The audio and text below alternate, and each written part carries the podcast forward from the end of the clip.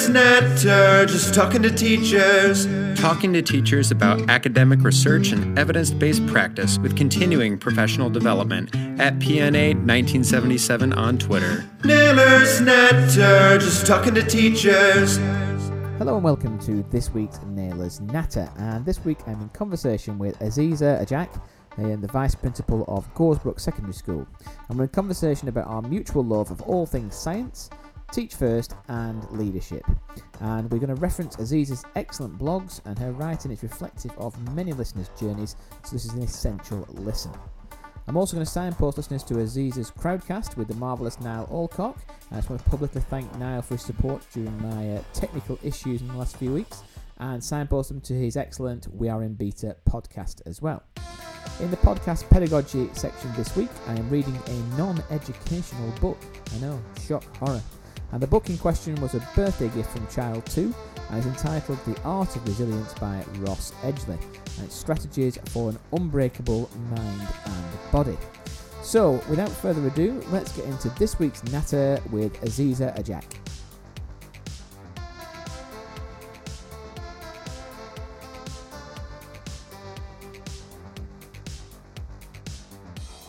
Okay, so hello Aziza and welcome to the podcast. Hi Phil.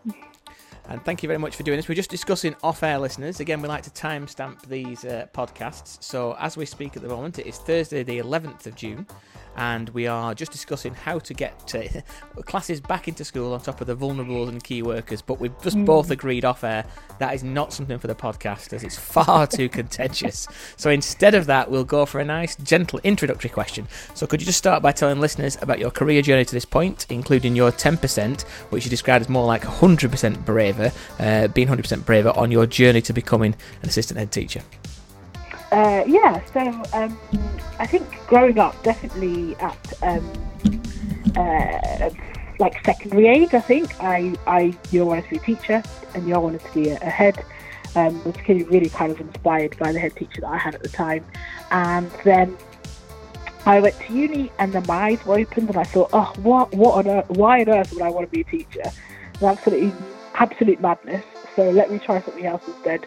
Um, I spent some time doing some research and a master's and other things before deciding that actually, like teaching was definitely um, like what I'd always wanted to do. So that's that's what I ended up doing.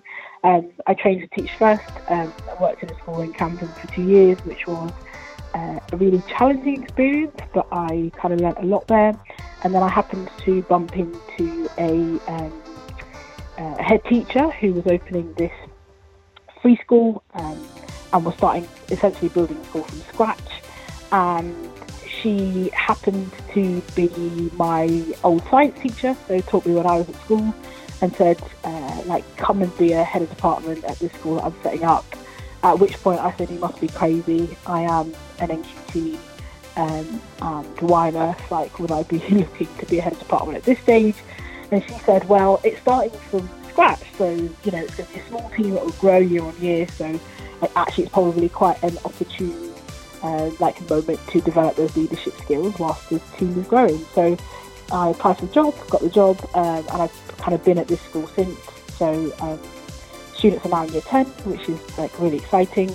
Um, so, did um, two years as head of science, did a stint as head of maths for a bit, uh, then became an associate senior leader then improved premium, then became an AP, then teaching learning uh, and assessment, uh, and yeah, and most recently kind of become um, VP in charge of curriculum assessment and various other things.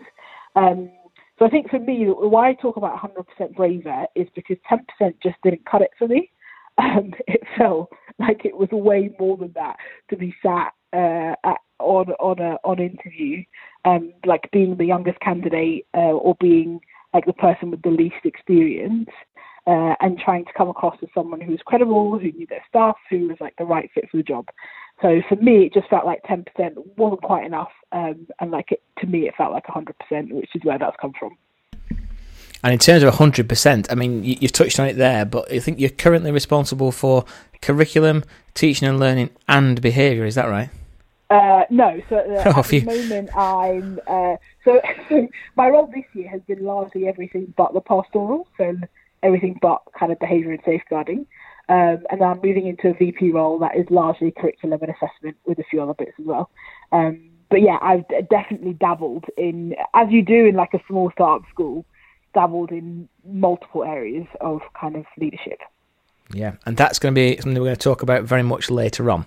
Yeah. So I'm going to go back through your blog post if that's all right. So we're going to go mm. back to March 2018, and this is one that struck me as maybe um, really applicable at the moment. So um, you asked the question: Is it as simple as just saying thank you? How to value and develop individuals in a resource-limited school?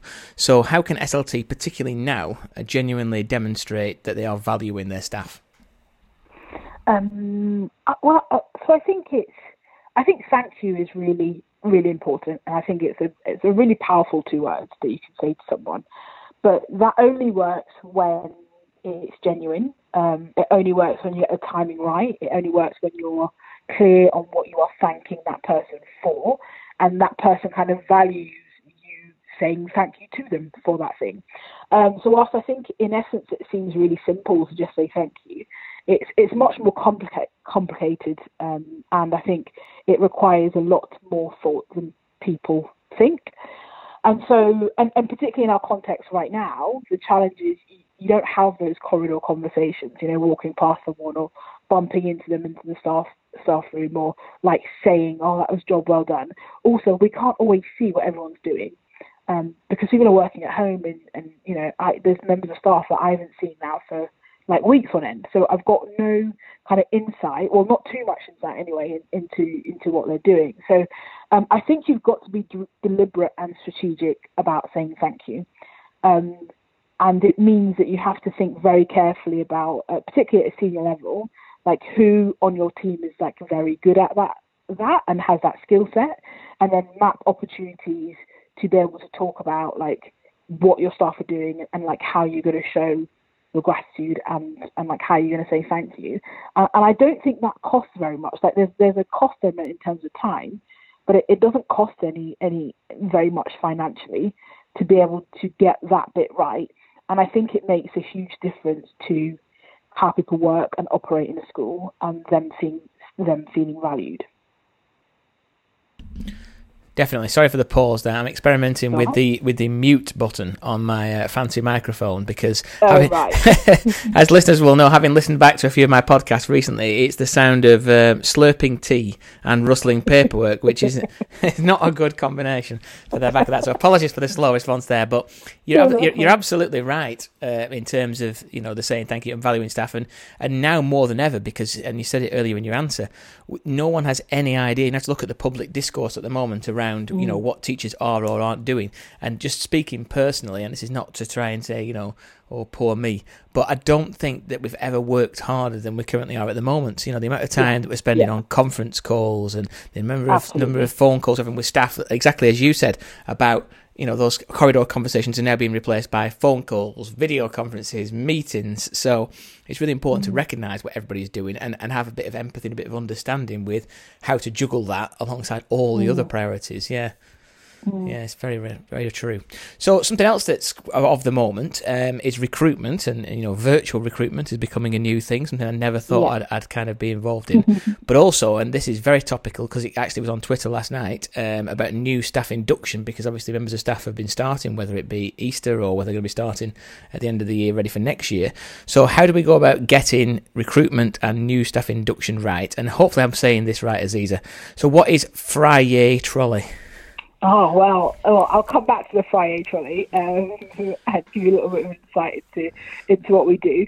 Um, yeah, so I think, uh, like for me, or for us anyway, the starting point on recruitment has been been about being really clear about what it is that we want in a candidate, and trying to make sure that like our adverts are really really specific to that. That we get that we give um, people a sense of what we're about, um, but we're clear about what we're looking for as well because you want that recruitment process to be a two-way thing. It's very much about um, someone, you know, assessing whether that organisation is right for them, and the organisation assessing whether that person is right for the organisation. So I think you've got to be really clear about what it is that you want, and then generally, like you've got to think about the things that are really hard to develop. So, um, like having people that are aligned to like your mission, your vision, or whatever you want to call it, uh, is key, and you you can't teach that or develop that very well. And so you want to think about your recruitment process and how it allows you to assess whether people are aligned to your mission and your values. And that's kind of been a driving focus of our like recruitment um, process. And we are kind of less interested about like, of course, your knowledge and skills are important, but those are things that can be developed. So, you know, in our recruitment process, kind of normally and not virtually, we get people to teach one of our centralized lessons because we operate with a centralized um, kind of lesson system and then get them to reteach it because for us, you know, feedback is critical to what we do and, and, and practice is also critical to what we do. So we, we want to find people who, who value that process and respond well to that process because that would mean that they're kind of aligned to, to what we're trying to do. I think the challenge then in doing that virtually is that you have to design tasks that are going to allow you to test out that alignment. Um, and that's that's hard. Like we've probably gone round and round as to kind of different ways to set up the task, particularly setting up tasks around teaching. Um, and so, you know, one of our things is we spend a lot of time um, like thinking about how we explain concepts. That's a really important part of our teaching philosophy.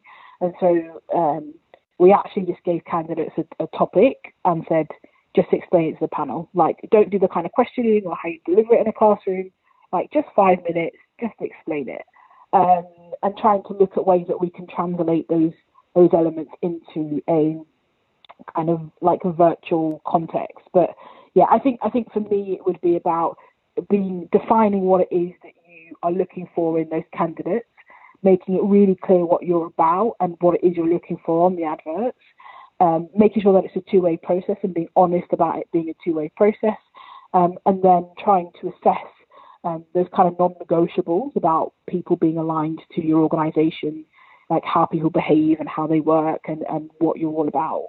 Um, and that and that's kind of like generally been kind of our take on recruitment.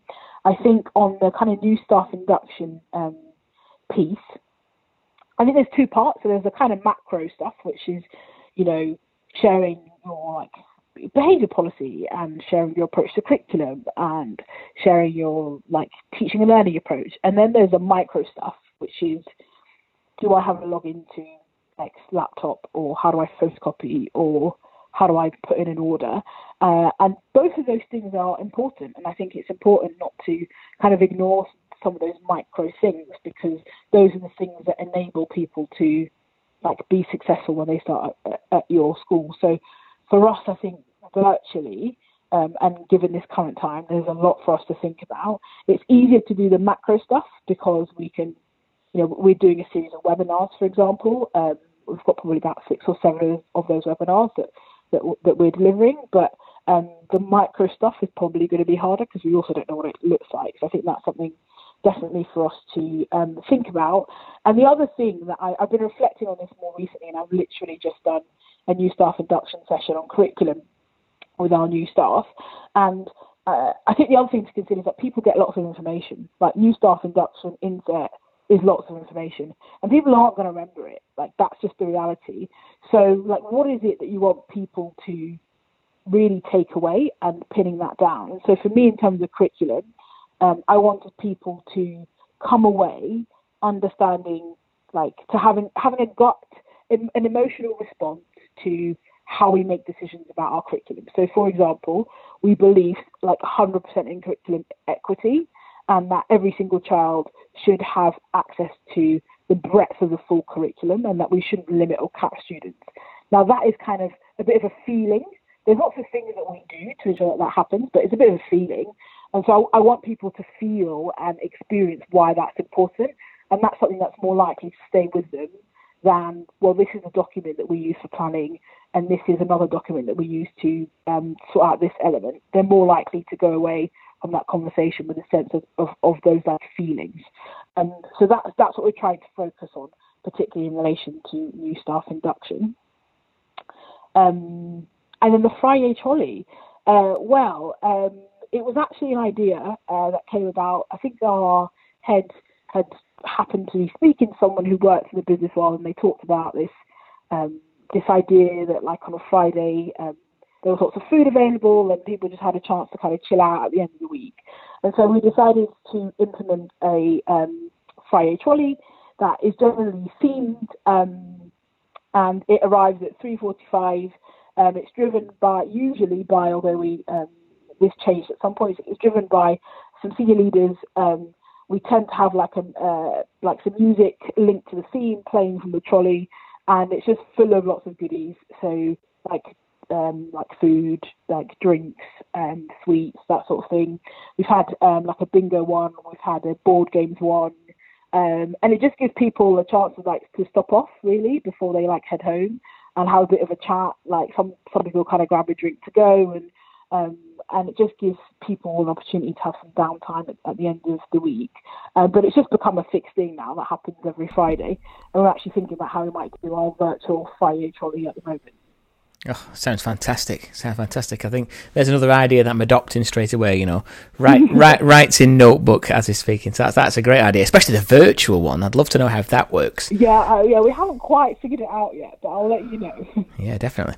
So uh, something from your blogs in terms of your rise through uh, leadership is that you know you're still very much teaching um, classes in school as well. So you're obviously a fellow mm-hmm. fellow scientist. So in terms mm-hmm. of your perspective that you give is also from your leadership, but also from from your classroom. So, could you give listeners a senior leader perspective on implementing whole class feedback?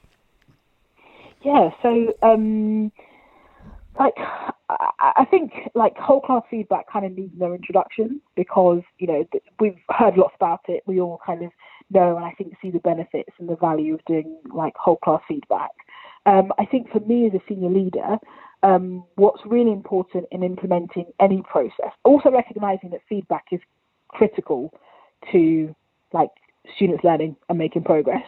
I think what's important as a senior leader is like how you provide a framework for whole class feedback that is accessible to everyone, but it allows people to kind of develop and flourish within that framework. And then there's the piece around kind of consistency across uh, the school, and for us that links very much to curriculum equity. So we want you know students to get a similar experience from um, from teachers. Like we, we don't want it to kind of matter what teacher is stood in front of you as to kind of what part of the curriculum or the experience you get.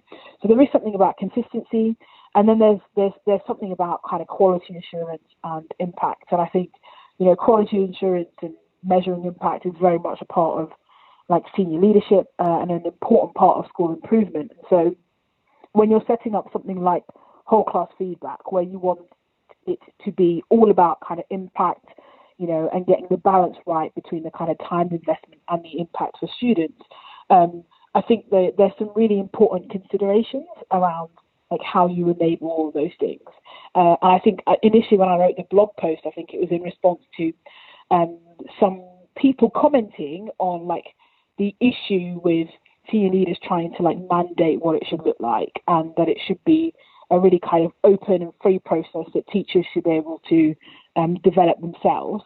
Um, and for me, I felt like that, like whilst yes, autonomy is important, like like consistency and having a framework is also very useful. And you can actually get the balance of providing that can, that framework and providing consistency whilst allowing teachers to absolutely respond there and then to um, like what's going on in their classroom and the children that are sat in front of them. And I don't think the two things need to be at odds. I just think it requires um, uh, like some careful thought, really. Yeah, so in terms of that, then, you know, from your blog, a, a look in the mirror, how do you go about juggling uh, all the competing responsibilities that you've got? And you mentioned those at the beginning, and you've got some mm. some further responsibilities, um, well, certainly now and heading into next year. Yeah, so I, I think um, it's hard. I, I mean, I from the outside, so from people kind of being led from me or colleagues in, in, in like in my school, it probably wouldn't look like I find it hard to manage all of those things. Um, because I would just kind of initially I just manage everything when I first started, manage everything at the kind of expense of my own well-being. So just working longer hours in order to be able to like do all those things. Um, and I found that really exhausting uh, and and really emotional. And also, um, I found that it revealed the reason I called the post "The Look in the Mirror" is because it revealed elements about my like personality and tendencies um, that I hadn't noticed before, and that are actually like like pretty negative. So I had to kind of do some some work on that. Um, but I had to shift my mindset around my areas of responsibility because whilst I was in charge of like teaching and learning and assessment at the time, like my the fund like I'm fundamentally a teacher first. So and I love and I love my subject. So like like that is my my first love. And also my in terms of being a senior leader, like my first responsibility is to like the safety and well being of students. And so like I just had to reprioritize things in my head and accept that it was okay not to do other things to a certain standard whilst those things remained like the core and the center and then looked at how I kind of prioritized my time to ensure that um, actually I was, you know, giving time to planning my lessons and like giving students feedback and giving time to having those conversations with kids in the corridor or like popping into as many lessons as I could. Um, and and then I had to restructure my day to to allow that to happen. And so um, I end up having most of my days is like people facing, so with students and or, or with staff, and then I kind of protect certain times throughout the week to to do this to the work on my own teaching and my own development. Um, so that that remains a priority. Yeah, and it's such a difficult uh, competing responsibility between being in the classroom and trying to do the leadership position, and you know, and also, like you said, in terms of leading other people as well, because the number of times I don't know what it's like at your school, but over the years when there's somebody at the door and then there's a year eleven class in front of you, and then it's uh, the competing demands of, yeah. do I go and speak yeah. to that member of staff? Do I teach this class? How do I not upset? Because obviously the number of staff come to see you and it's important. So juggling mm. all those competing responsibilities and, as you said there, you know, still keeping up to date with your own subject knowledge, your own mm. pedagogy. It's really, you know, are you an advocate of senior leaders and even head teachers still being very much in the classroom? Um, for, for senior leaders, absolutely. Um, I, I think for head teachers, I think it's I, I, do think it's important, but I think you've got to get the balance right about not um, well doing it for the right reasons and also ensuring that the kids that a head teacher teaches are at, at a disadvantage by having that head teaching them. So I think if you can set things out so that it means that the head teacher has the time to devote to those kids and they get the very best. Um, and that head teacher, you know, has a large enough team or enough capacity to be able to delegate things if things pop, crop up, then I think heads like you know should be in the classroom. But yeah, definitely as a senior leader, I think it's like yeah, it's critical. It's really grounding and humbling, um, and also like the interactions with kids help remind you, like on a hard day where you've had like a hard interaction with someone in the morning, or you've had to make a really difficult decision in the morning, and then you step into the classroom and you're teaching those kids, like that issue just quickly melts away. Uh, and actually, I find that that that actually helps with my momentum and my resilience is being able to like still be able to teach and like get that joy out of teaching kids. Yeah, absolutely. I couldn't agree more. And we talked to Jill Berry about this, and, and Jill was very much an advocate of still teaching when she was a head teacher. But I think I'm right in saying that she double staffed the year seven class that she did yeah, to make sure yeah. that, you know, should she be pulled away for the various things that head teachers are pulled away for, there was always a member of staff in there teaching with her. So she was able to, you know, not, not disadvantage the, the, the, the pupils, but she was able to see every single student as they came through the school by teaching that year seven class. And yeah, you're and you're absolutely. right. That's a great model. Yeah, yeah, and you're right. It's still quite often the best part of the day, isn't it? I mean, I've been mm. I've been mm. teaching again this year. It, it just uh, enough people say, "Oh, only one period." Yes, sometimes one period a day or two periods a day, but it, you know, it keeps you grounded. It keeps you in the classroom. It keeps you understanding the kind of issues and problems that teachers are facing. But also, it's the reason that we came into the job in the first place. You know, I still enjoy that. It's still the best part of the day. I mean, my my students may not agree, but it's still the best part of the day for me. Anyway, move swiftly on from that discussion. So let's look at your one of your uh, more recent blogs. So, uh, new, young, or inexperienced. So, I think this is something that you're going to be doing and following up on in terms of a series of blogs. Yeah. So, could you share the context uh, for this discussion? Yeah. So, um, I think it, it's it's probably been bubbling for a while. Um, I think I, as I've spent time kind of reflecting on my leadership journey and being acutely aware that I am like young and inexperienced in inverted commas, um, and and feeling like I've always had to overcompensate for that. Um, and like credibility is such an important thing for me, and you know, always kind of being worried about what people think of me because like of how I might be perceived. Um, but I also I had to think about like like leadership development and like how is it that like what there, there's certain elements about like my context and my journey that probably mean that I have like collected much more experience than others might have done in the same amount of time, just because of the kind of context that I work in. So I've become interested in like what it what it is about the context that people work in, um, that helps them to develop um, like as leaders. And then I also saw a um, there was a Teacher Tapp question um, a few weeks ago, and uh, one of the blogs that came out as a result said that something like a third of heads um, were thinking about like leaving um, like like headship and the pro- profession post COVID. Um, so yeah, don't quote me on those numbers, but there was a significant proportion who essentially um, are going to be leaving, the, well, think that they might leave the profession. Um, and so there's there's a there's a demand. Like we've got a recruitment and a retention issue. So there is a demand for like leaders in our schools, and the general trend seems to be that, that the leaders are getting younger and younger. So um, I was just interested really in whether there was any research on that and and what it might look like to consider like the leadership development of like like younger leaders or, or career changes, you know, people who haven't been in teaching necessarily for a long time, but that might bring um, like added value in terms of their experiences from other industries. Um, and that's where it started really. So I tweeted about it. Lots of people clearly were interested in it. So I thought I'd write about it. No, absolutely, and uh, obviously it ties in a little bit to Teach First philosophy in terms of developing uh, leaders through the leadership program that's part of Teach First as mm. well.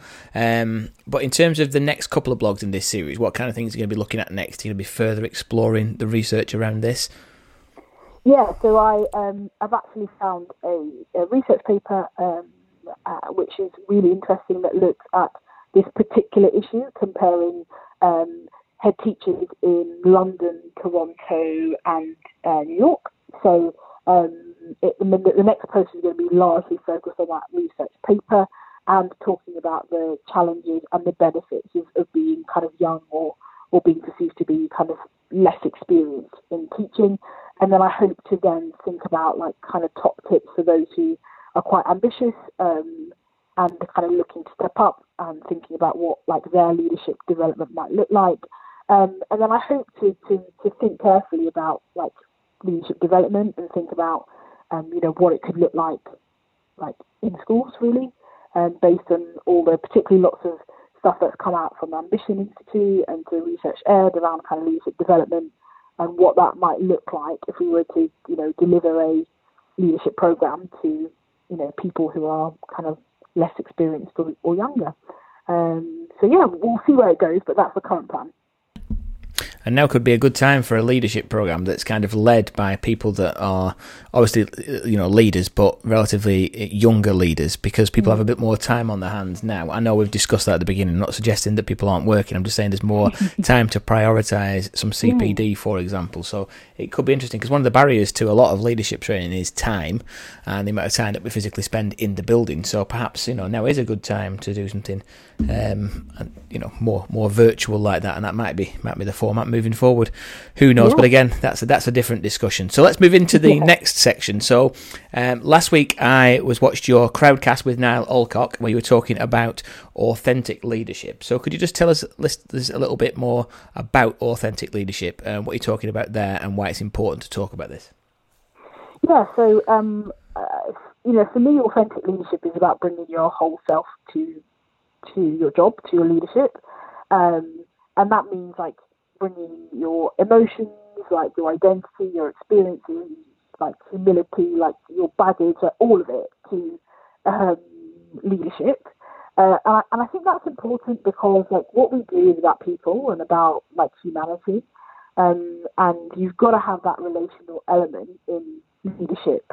Uh, you've got to have some vulnerability there. Otherwise, I think it's really hard to connect with people and you know, what we're trying to do in school is a really, really hard job. And if you're working at a school that's in challenging circumstances, sometimes it can feel like what you're trying to do is is impossible and really hard. And so, um, like, there's some vulnerability that that is needed there.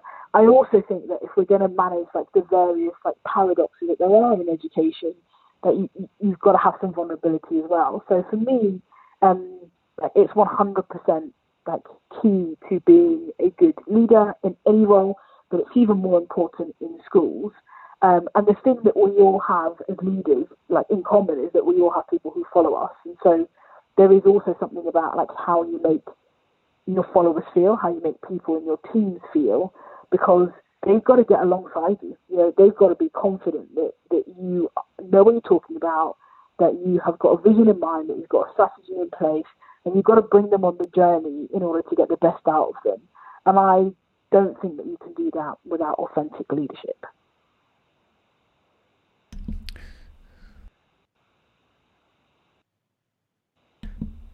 Oh, I'm back. Yeah, absolutely. I, I mean, that was a really well attended uh, crowdcast as well. So there's quite a few questions that came up from there. So, do, was there any themes that, that, that listeners and uh, viewers discussed with you there that kind of resonated that you've taken away from that crowdcast and you've kind of thought about? Yeah, I mean, I, I think, um, like, yeah, at first I was surprised that so many people um, would, like, spend an hour listening to me, uh, which was a, a, a real honour. But I think uh, the thing that I took away, um, the thing that um, I had, I guess I've been thinking about since, is like how you, like how leaders in different contexts can do that. Because I think I, I like I'm really lucky. I work in a school in which you know this stuff is really important. It's stuff that we value. Um, uh, I have a head teacher who values it, and we have like lots of conversations about it. And you know, I feel like I can be myself. I feel like I can bring my whole self to work, and um, and that's something that we kind of encourage and promote. But I think there is a challenge for people who are working in contexts where that isn't the case, or you know where they might be joining a new new school and trying to uh, cause a shift in the culture to bring about change. And so I think that was the thing that I have spent a lot of time thinking about since is like how do you do that where the context or the environment doesn't seem to promote it um, I don't have an answer on that question, but that's certainly something that I'll continue to think about. Mm-hmm. Okay, so um, just to finish off with, could you signpost listeners to your blog, to your website, and where they can find more information about that uh, the crowdcast that you did with now?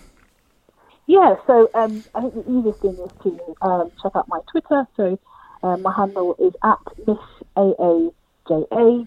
Um, or you can just search um, Aziza Jack on Twitter and it will come up. Um, and my blog post is tagged there. It's called um, Venturing into School Leadership. Um, and also my kind of crowdcast with Niall is pinned um, to uh, my Twitter profile. Um, the other thing is like you can join the Wheel and Beta community, and there is lots of stuff related to that particular crowdcast, including the resources that I put together and lots of other amazing, great, great things and great people. Yeah, absolutely. And I would signpost listeners to that, and I'll put the link to that on, on the show notes. Uh, Aziz, it's been fantastic to speak to you today. Just uh, last thing to think about is what kind of things have you got coming up in the next few weeks and months, apart from obviously an extremely busy day job? uh, yes, a, a, few things actually. So, uh, uh, uh, which uh, Emma Turner um, runs, uh, and I think that's on the 27th of June. Um, there's then a Women Ed Eastern event um, that I'm speaking at on the 2nd of July, uh, and also an Aspiring to Leaders um, Ed event uh, that Ben Brown is running on the 4th of July. Um, so, yeah, a few few opportunities there for, for people to get in touch and join. Great stuff. And are you exploring similar themes to uh, you talked about with Niall, or have you got slightly different themes for each of those? Uh, yeah, so probably I think the women ed um, will be kind of slightly um, similar, um, but uh, the new ed is more kind of teaching and learning stuff, and then the brew ed is more about kind of line management. So similar, but think about the kind of practical elements to do with like being a senior leader. Um, so that's exciting. Um, I'm also on another podcast actually as part of the lead, the Pixel Leadership Club. Um, so I've got an episode coming out in the next few weeks as well around Brene Brown's book on um, Dare to Lead. So that's something else to check out as well. Wow. So extra, extra busy at this time. Well, thanks for finding time in your schedule today to talk to us. Really appreciate it. And uh, yeah, I'm going to be tuning in to uh, to New Ed as well, so I'll definitely be uh, be seeing what uh, people are talking about there and and check out your presentation as well. Aziza, thanks very much for your time today. Really appreciate it. Great stuff. An absolute pleasure. Thank you, Phil. No problem. Naylor's Natter, just talking to teachers. Podcast pedagogy. What is Phil reading this week? Podcast pedagogy. Listening to teachers. Naylor's Natter, just talking to teachers. Into the podcast pedagogy section. So as I may have mentioned subtly, last week was my birthday, and I think it says something that Child Two bought me this particular book. Uh, she may have had a slight steer from her mother, who is a nurse working in mental health, and she's purchased what is the excellent The Art of Resilience by Ross Edgley. So, um, what is this book about? Well, Ross, if you're unaware of his work, as I was, is the author of the world's fittest book and is renowned for grueling athletic adventures, the most recent of which saw him become the first swimmer to circumnavigate mainland Britain. And in this book, Ross draws on his own grueling experience and uh, other amazing endurance feats. So Ross analyses his performance of extreme athletes uh, and military and fitness specialists to uncover the secrets of mental and physical fitness. Ross explores in depth the concepts of resilience, persistence, valour, and a disciplined mindset in overcoming adversity. So the book, The Art of Resilience by Ross Edgley, is published by HarperCollins Publishers and is available everywhere now. So if I can be permitted to sneak in a quick vinyl review, motivated by this week's historic Glastonbury coverage on the BBC, I have dusted down the Rolling Stones' Hot Rocks 1964 to 1971. And it's easy to think of the Rolling Stones as they are now, the elder statesmen of rock, but this album captures their early brilliance and carries many of the band's biggest hits during their first decade. But I like the fact that the album also includes album tracks, things like Play with Fire, under My Thumb and Gimme Shelter, giving a much more well rounded impression of their music in this era. And the album is, of course, best on vinyl, not just for the sound, but for the iconic cover photo of Silhouettes Within Silhouettes by Ron Raffaelli. So, Hot Rocks 1964 to 1971 is available uh, everywhere now. Thank you very much for listening to Naylor's Natter. Uh, next week we have uh, my friend and colleague, Mr. Simon Cox, in the chair, and he's interviewing podcast legend, the godfather of podcasting, Mr. Craig Barton. So be sure to tune in for that next Friday. Again, thank you for listening to Naylor's Natter, and we'll see you next time. Naylor's Natter, just talking to teachers. Talking to teachers about academic research and evidence based practice with continuing professional development at PNA 1977 on Twitter. Naylor's Natter, just talking to teachers.